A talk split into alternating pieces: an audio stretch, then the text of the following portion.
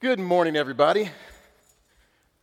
We're back to this. hey, a couple things I want to say before we get started. One, I hope that you have a wonderful day watching at home, as many of you are. Thank you so much for tuning in online.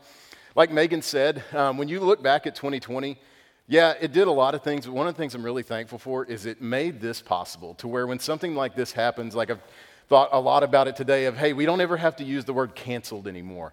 Uh, thanks to technology, yes, it's online, but we still get the opportunity to gather together, and I am super, super excited about that. And so today we are going to be doing a lot of different things. Um, one, we are starting a new series, and I'm really, really excited about it. Um, been looking at this really since about October, November, and at South Point, a bulk of the teaching that we do whenever we're preaching is what's known as exegetical. Um, that's a big, fun church word that just means we walk through a book verse by verse. And you've heard me say I love doing that because it doesn't let me skirt anything. I can't get around something. If I see a verse and I go, man, I might step on someone's toes, that could be taken out of context, I don't get the opportunity to do it because you'll know if I skipped over something. And about the only time that we've really done that was the first week of online service where the message was more PG 13, and we said, we don't want you to gather all your family together, so we came back to it once we were in person. But we're going to start looking at a book in the Old Testament, the book of Nehemiah. And today's message is really to kind of get us immersed in who this guy is and what's going on at the time. And so it's going to be a little bit different from a teaching standpoint because we've got to lay a foundation to kind of know what's going on here because this is going to be a little bit different. This is an Old Testament book. Um, and it's going to center around a theme. And so, to kind of start us off today, we've got some pictures for you to be able to look at. And I was going to kind of test people, and we don't have a ton of people in the crowd this morning. So, if you're watching online, feel free to try and be the first person to post if you know what this is. But we're going to look at a couple of famous walls, and we'll start with this one.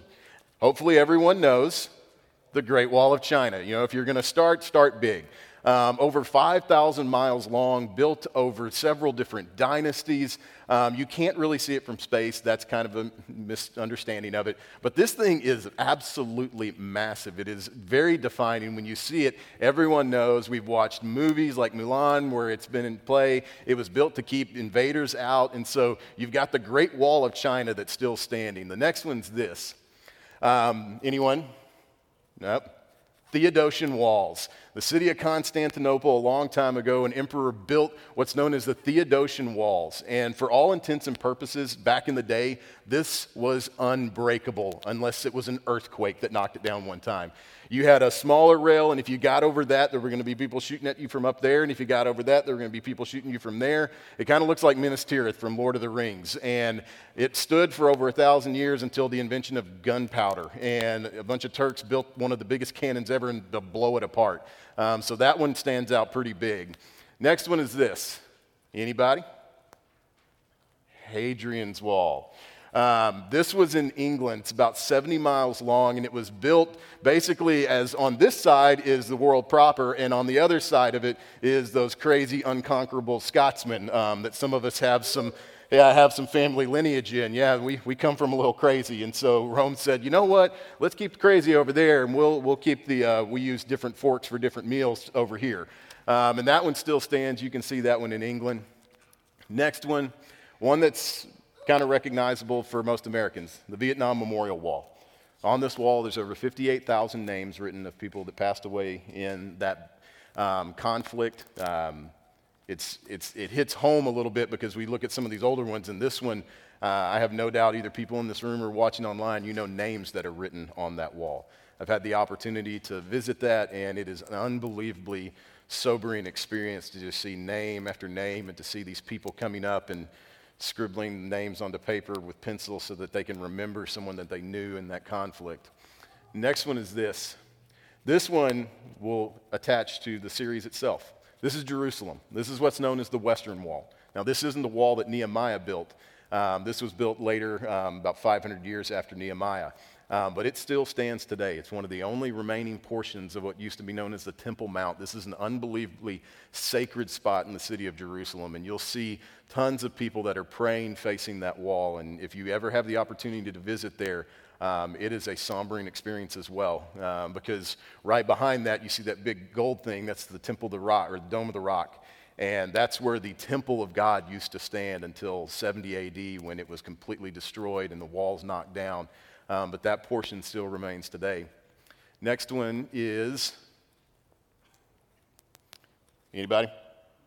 Berlin Wall. Okay, we got that one. We're getting a little bit into modern history. The wall that separated East and West Berlin, and you've got President Reagan tear down that wall, and then it came down, and you can buy portions of it. I think a kid brought it back. I've somewhere I've got a piece of that wall in a box somewhere that I've completely lost. I've remembered.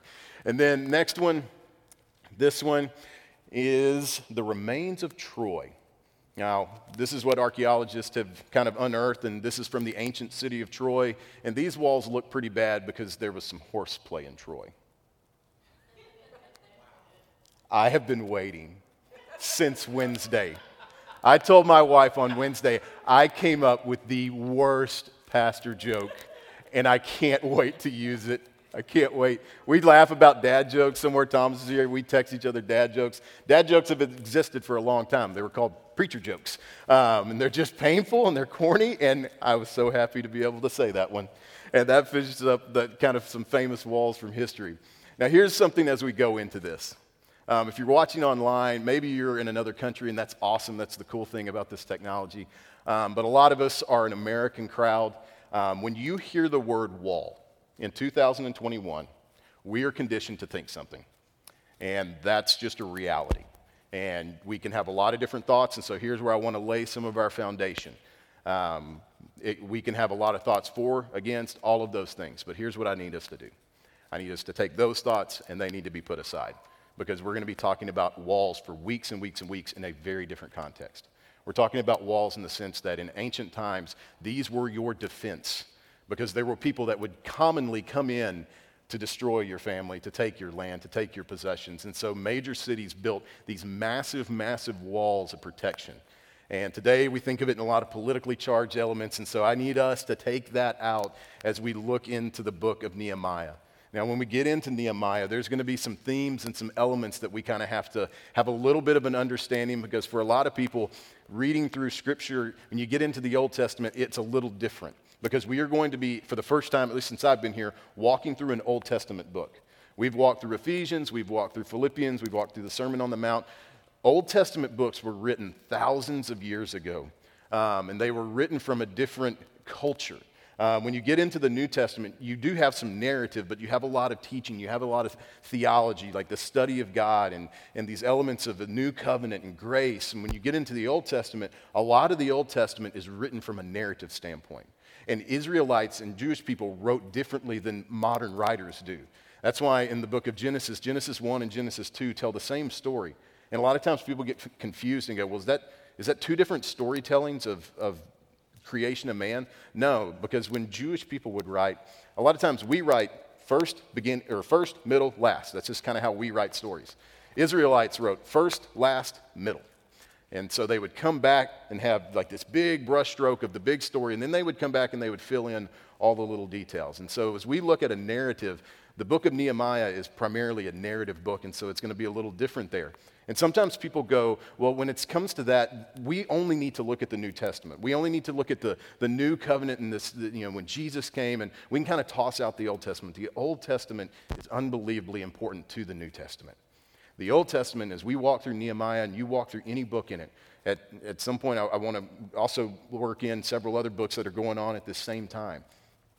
There is so much to learn. The Old Testament, when you look at it in its entirety, is a story that mankind needs something greater than itself. And it points us towards a Savior. And there's going to be a lot that we learn in Nehemiah. You also have to understand that this is taking place a long time ago. Um, for us, sometimes we think a long time ago was like a year ago. It's like, man, it was a long year. Um, this book was written about 2,500 years ago, talking about a city that existed 3,000 years ago. Um, when it comes to a time standpoint, we are talking about things from a long, long, long time ago in a culture that looks different than our own. Like, we're all a Western culture, and this is an Eastern culture. Um, and so we have to understand that. Some of the big things in Nehemiah one, if you are wanting to grow as a leader in 2021, Nehemiah is a great place to look. Nehemiah was a phenomenal leader.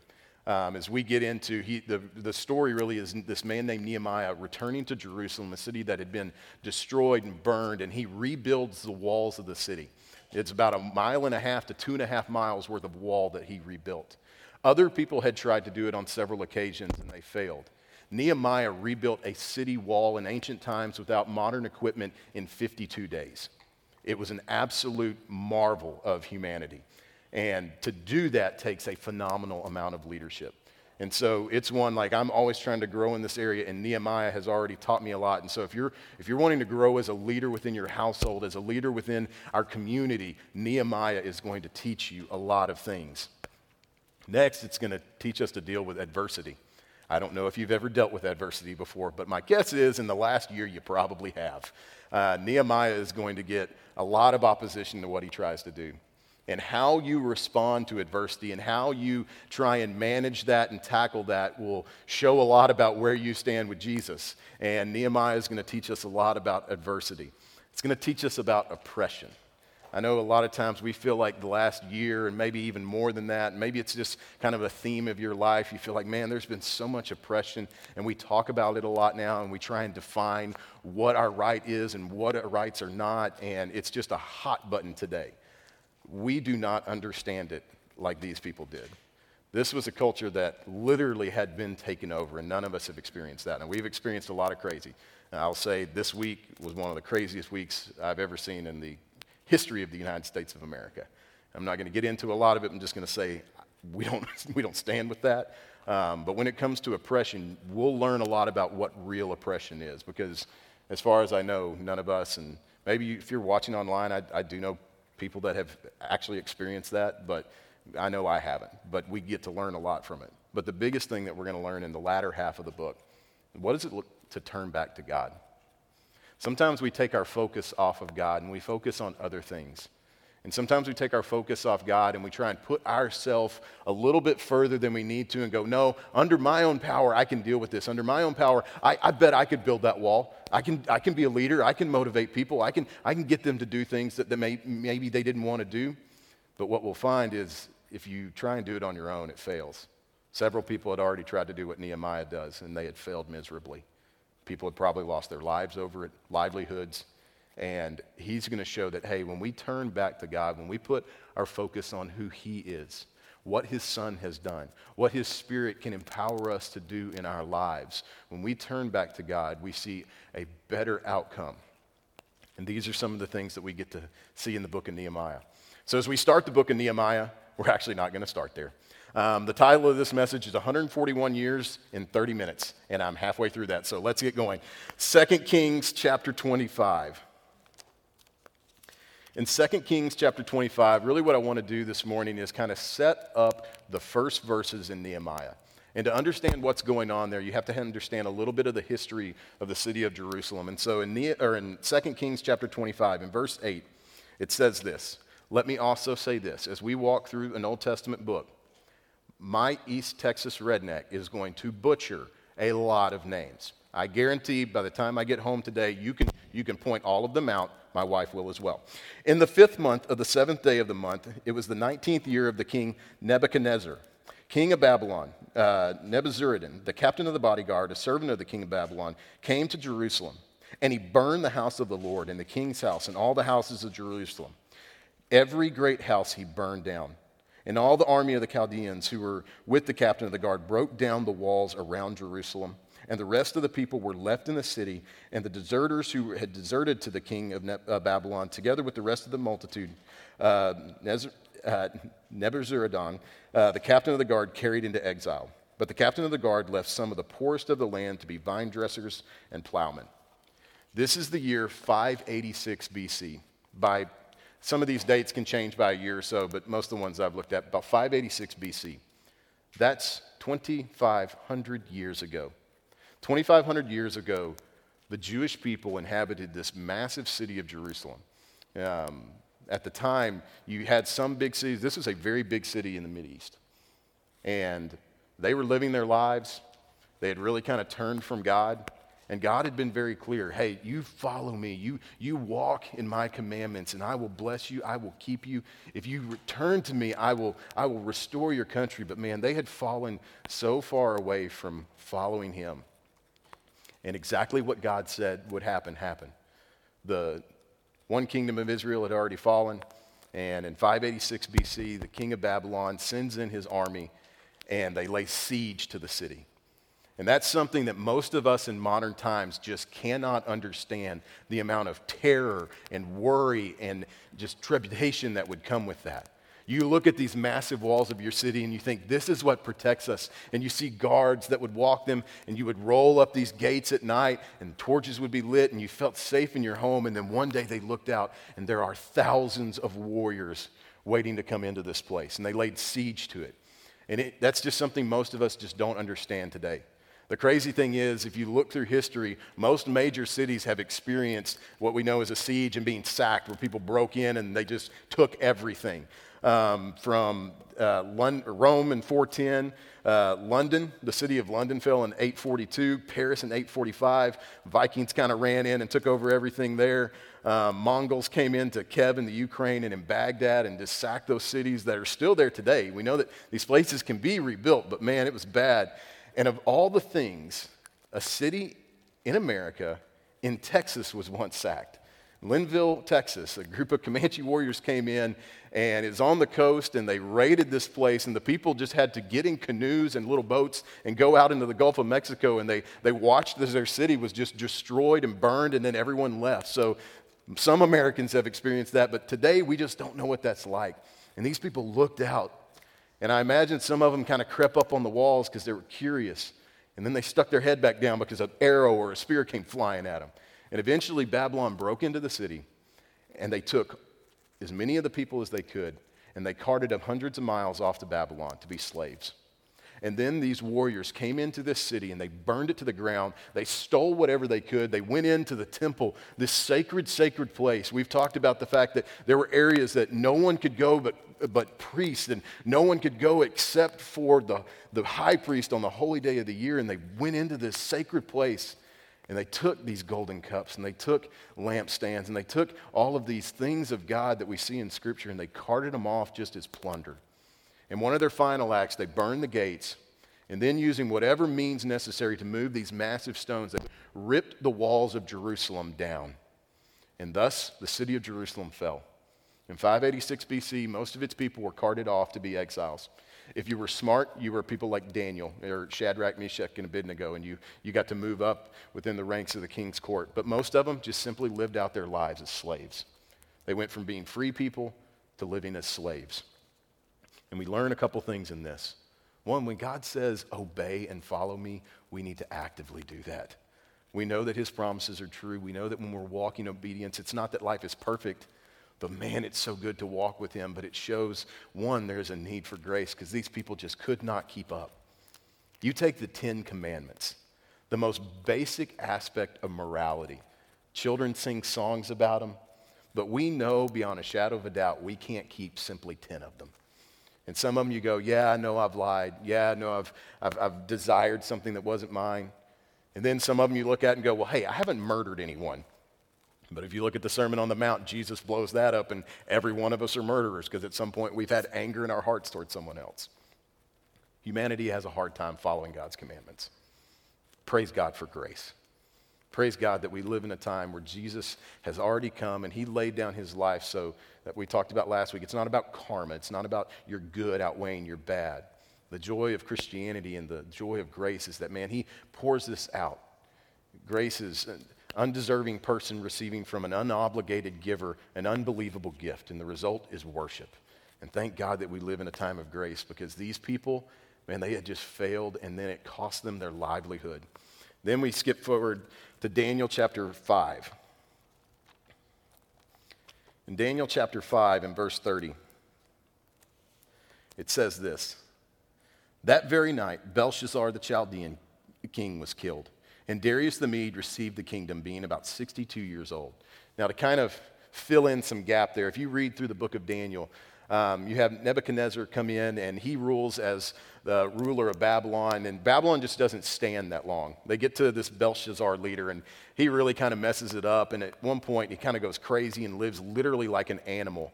And one night, his mind returns to him, and he gets it into his head you know what? I'm going to throw a party and i'm going to throw a party and we're going to have all the nice stuff. Like eh, we would say hey get out the china. We, we have china we've never used it at my house. But this is one of those moments they're like hey we're having a nice meal. I hear we have some golden bowls that we stole from the jewish temple. Go get those and let's drink wine out of them and just get hammered.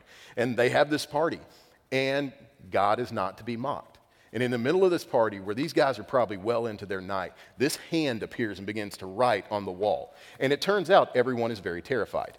Um, the king just about loses his mind. It says his knees began to knock. He collapses. He starts calling for all of his enchanters and magicians hey, get somebody in here to tell me what this is. And finally, Daniel comes in. And it's not on the screen, but I'm going to read Daniel chapter 5, verse 24. It says, Then from his presence the hand was sent, and this writing was inscribed. And this was the writing that was inscribed Mene, Mene, Tekel, Parsin. And this is in the interpretation of the matter. Meaning, God has numbered the days of your kingdom and brought it to an end. Tekel, you have been weighed in the balances and found wanting. I love that term. For some reason, every time I read that, I'm like, man, you have been weighed and found wanting. You are not good enough. And he says, Perses, your kingdom is divided and given to the Medes and the Persians. And then Belshazzar gave a command that he be clothed in purple and made a ruler of the kingdom. And then that very night, Belshazzar the Chaldean, the king, was killed. And so in this story, you have this passing on. So the Jews are still in captivity. Now they're just going to be in a different captivity. The Babylonians are now gone, and now the big players in the book of Nehemiah and books like Esther um, and Ezra are going to come in. It's the Persian kingdom. Persian kingdom's kind of famous if you've ever seen the movie 300. Um, that Xerxes that's in the movie that is probably not completely historically accurate in look. Uh, I don't think he was eight feet tall and a god, um, but that's the guy that we're going to read about some in Scripture and some of the, the story that's going to be told in Nehemiah. And so at this point, you've got the Babylonians that are no longer there, and now the, or the, uh, the Jewish people are now enslaved by Persians. And then we look in Second Chronicles chapter 36. In Second Chronicles chapter 36 and verse 22. It says, Now in the first year of Cyrus, king of Persia, uh, Persia, that the word of the Lord by the mouth of Jeremiah might be fulfilled, the Lord stirred up the spirit of Cyrus, king of Persia, so that he made a proclamation throughout all his kingdom and put it in writing. Thus says Cyrus, king of Persia. The Lord, the God of heaven, has given me all the kingdoms of the earth, and he has charged me to build him a house in Jerusalem, which is in Judea. Whoever is among you, all his people, may the Lord his God be with him let him go up. Now, this is very interesting. Now you've got Persian leaders that are going to take over, and next week we'll kind of talk through some of the different ones that were there. But this first one has a very interesting political agenda when it comes to religion. As they conquered all these different people, they had conquered Egyptians, they had conquered Israelites, and they understood hey, if we're going to administrate a kingdom as big as the kingdom of Persia, we've got to do some reforms that let people still feel like they have a little control. And so, one of the areas that they did this, and the Romans would do this to an extent as well, is they let people in these areas continue with their own religion. When they came in and took over Egypt, they let them still worship Ra and all these other Egyptian gods, but it only went to a point. At the point where you kind of tried to push back at the Persians and get rid of them, they would go, Oh, we're going to take that away. There's a story where the Persians came into Egypt and they just tore down all these temples because the Egyptians had risen up, but there were some Jewish synagogues in those areas and they didn't touch them. Now, we know that whether it was Cyrus or Artaxerxes or Darius, some of these different ones, we know that they were pretty pagan. Like they, they wanted to use religion to keep their kingdom going. But it is interesting. God stirred something up in this guy's heart because God is bigger than a king. God is bigger than any Pharaoh. God is bigger than any emperor. That's why when I read Second Chronicles, I'm immediately taken to Proverbs chapter 21 1. It's one of my favorite verses, and it's one of the most comforting verses that you can hold on to right now in America in a time of craziness. It says, The king is like channels of water in the hands of God, he turns them wherever he pleases. You see, at this moment, God came into the story and said, You know what? I'm going to start stirring some things up, even in this pagan guy's heart. and I'm going to start stirring some things up that are going to make my name known. I'm going to start stirring some things up that are going to bring fame to me. I'm going to restore my glory. People will see it, people see it play out. And so this is now about the year 539 BC, and the Persians take over and start to rule the, the Israelites. And then finally, with kind of that in place, we get to Nehemiah chapter 1. In Nehemiah chapter 1 and verse 1, it says, The words of Nehemiah, the son of Halakai. Now it happened in the month of Chislev that the 20th year that I was in Susa, the capital, that Hanani, one of the brothers, came with certain men from Judah. And I asked them concerning the Jews who had escaped, who had survived the exile, and concerning Jerusalem. And they said to me, The remnant there in the province who had survived the exile is in great trouble and shame. The wall of Jerusalem is broken down, and its gates are destroyed by fire. And then verse 4. As soon as I heard these words, I sat down and wept and mourned for days. And I continued fasting and praying before the God of heaven. We're going to stop there. This is now the year 446 BC. We've had 141 years of exile, literally generations that could early on go, Man, I remember freedom. And they talk about that with their kids and their grandkids. And they would tell them stories about when, when we were free in the, the city of Jerusalem. And they passed. And then that generation came up and they would tell their kids and grandkids.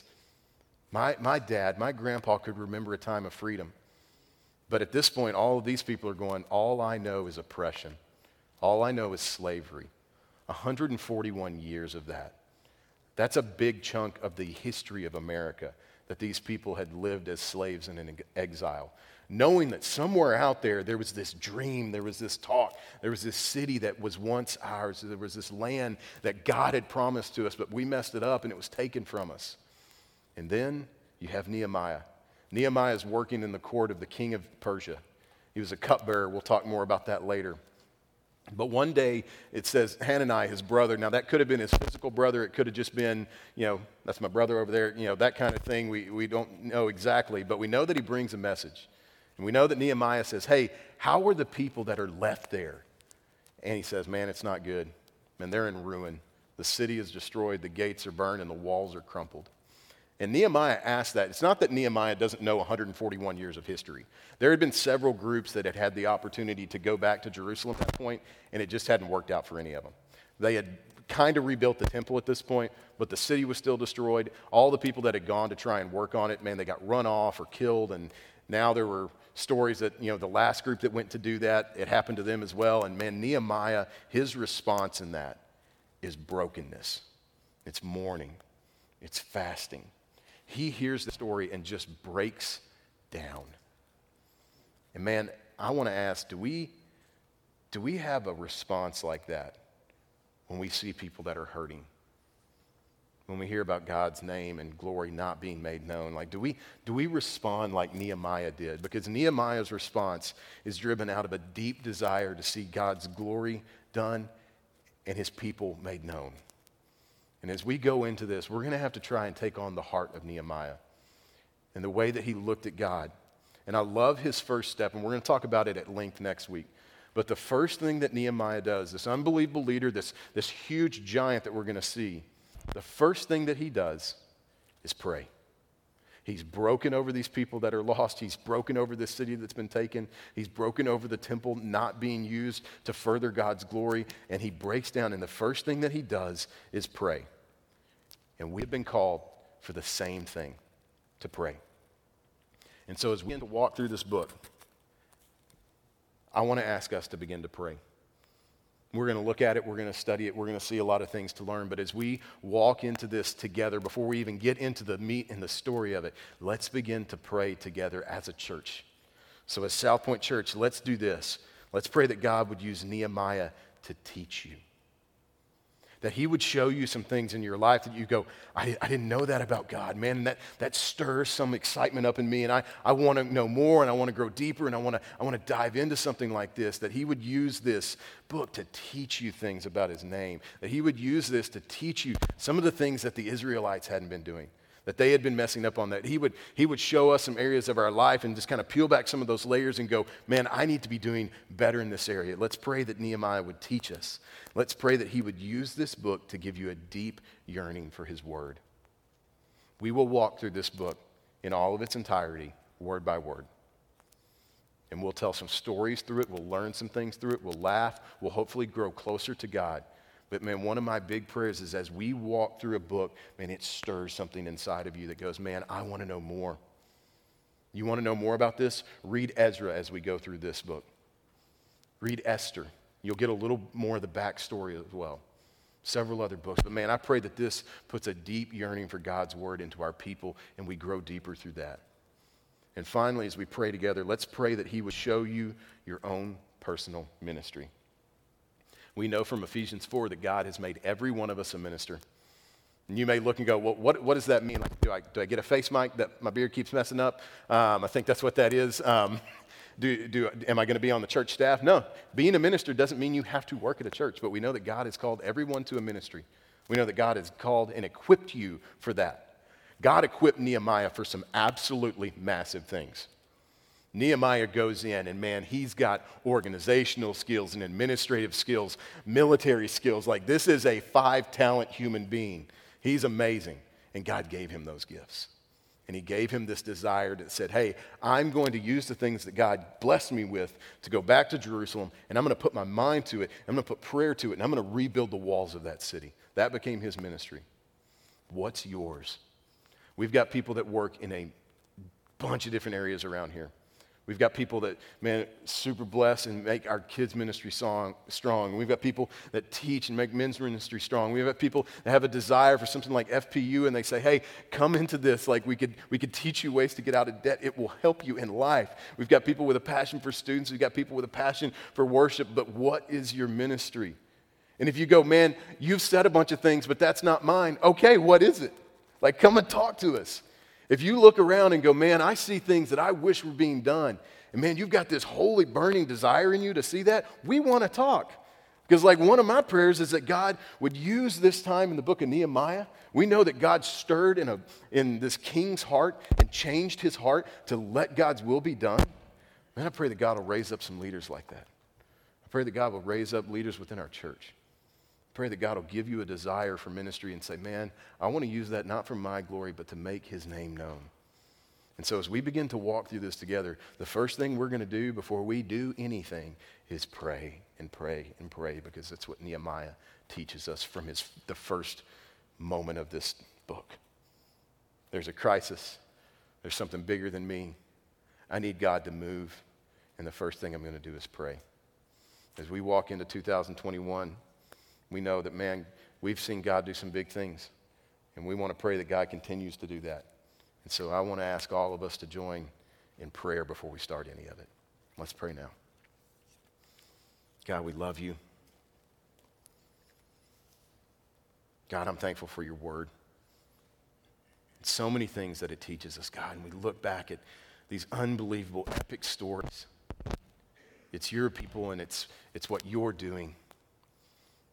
And God, I do pray that as we walk through this book, that it would just give us an unbelievable desire to know more about you. That you would teach us some things as individuals, as families, as, as staff, as a church, God. It would give us an unbelievable desire to dig into your word and go, oh, that's the answer that I was looking for. And God, that you would just stir up leaders within this church. God, I know that you've put things on people's heart and they go, man, I, I, what do I do with that? Use the gifts that God's given you. And God, as we walk through this, we will be unbelievably thankful for grace. God, if there's anyone that's, that's watching today or here in person, and they just go, man, I, I don't know what that grace thing looks like. It's this. Scripture's really clear. We're just not good enough. We mess up, we sin, and that separates us from a holy God but you made salvation possible through your Son, Jesus Christ. You made it possible for us to experience grace and mercy. And it's when a person says, Hey, I want to turn away from my old life and I want to follow Christ to make him the Lord of my life, that in that instant, we're made new. And so, if that's you today, I would encourage you to just say, God, as, as best as I know how, I, I want that grace. I want that mercy. I don't want my old life anymore. I, I want to be a follower of Jesus Christ. And if that's you, I would encourage you, send us a message on social media, talk to us in person, give us a phone call. We want to celebrate that. We want to celebrate what God is capable of doing, whether it's a snow day or a pandemic or anything that comes against him. God is still God and in control. And man, he's got this. God, even on days like today where it's scrambling and moving and all these different things, here we are able to come together as a body and worship, and we say, Thank you. We ask all of this in Christ's name. Amen.